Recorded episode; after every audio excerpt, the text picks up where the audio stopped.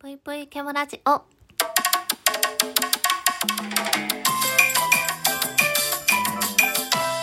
皆様こんばんぷいケムシです。本日はめちゃめちゃ嬉しいお便りをいただいたので読ませていただきたいと思います。ぷいファンさんから。初めてお便りします。最近ラジオトーク入れていろいろ聞いてたのですが、声が可愛いので最近聞きまくってました。ぷいぷい。ドラマの話ですが、最愛面白いですよね。私も見てます。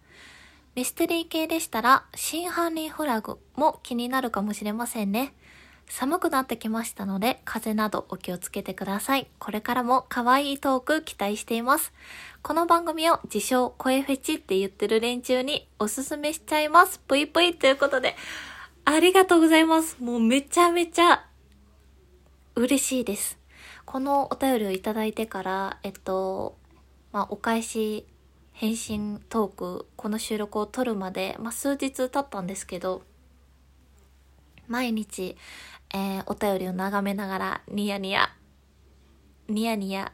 ニヤニヤしながら、えー日々過ごしておりました。あの、日々ね、最近は特にいろんな方にお便りいただいたりする機会が徐々に増えてきてはいるんですが、あの、私今までラジオトークを始めてから約何ヶ月ぐらい経った ?2 月ぐらいからなので、8ヶ月ぐらい経ったんですけど、ファンですって言われた経験あるかないかわかんないぐらいなんですよね、本当に。こう、推しですとかファンですって言われた経験ってないかもしれないなっていうのに、このお便りをもらった時に気づいて、で、これを送ってくださった方はね、この名前のところ、V ファンってこう書いてくださってるんですけど、もうめちゃめちゃ嬉しかったですね。うん。特にあの、最近、えー、ぷいぷいじゃない、あの、ケムシアットマークぷいぷいっていう名前に、えっと、ラジオトークでは名前をね、あの、そういう風に書いてるんですけど、まあ、皆さん、ケムシさんとか、ケムシとか、ケムちゃんとか、えー、ぷいぷいとかね、いろんなあの、呼び方で読んでくださってるんですけど、結構自分の中でこう呼ばれて嬉しいなっていうのがあって、あの、あるトーカーさんが私のことをぷいって呼ぶんですよ。このぷいって呼ばれ方結構個人的に好きで、こう、短くて、なんかいいじゃないですか、響きが。で、そのぷいにファンをつけて、ぷいファンさん。え、本当にありがとうございます。これは私がね、あの知ってる方か知らない方かちょっとわからないんですけど、あのこのお便りをいただいたおかげで、なんか日々楽しい毎日がもっともっと楽しくなって、えー豊かになっているなと思っております。もう、本当にありがとう というわけで今回はね、あの、めちゃめちゃ嬉しいお便りが届いたので、とりあえず読みたい、そんな、あの、収録になったんですけど、最愛、面白いですよね。あのめちゃめちゃハマってますっていう収録をこの間あげたんですけど、そちらでいただいたお便りですね。そしてミステリー系でしたら、真犯人フラグも気になるかもしれませんねっていうことなんですけど、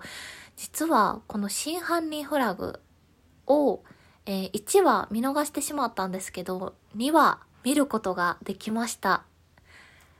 うん、感想としては面白かった反面、ちょっと怖かった気持ちがあって、なんかあの、死体のなんか映像というか、その場面だったりとか、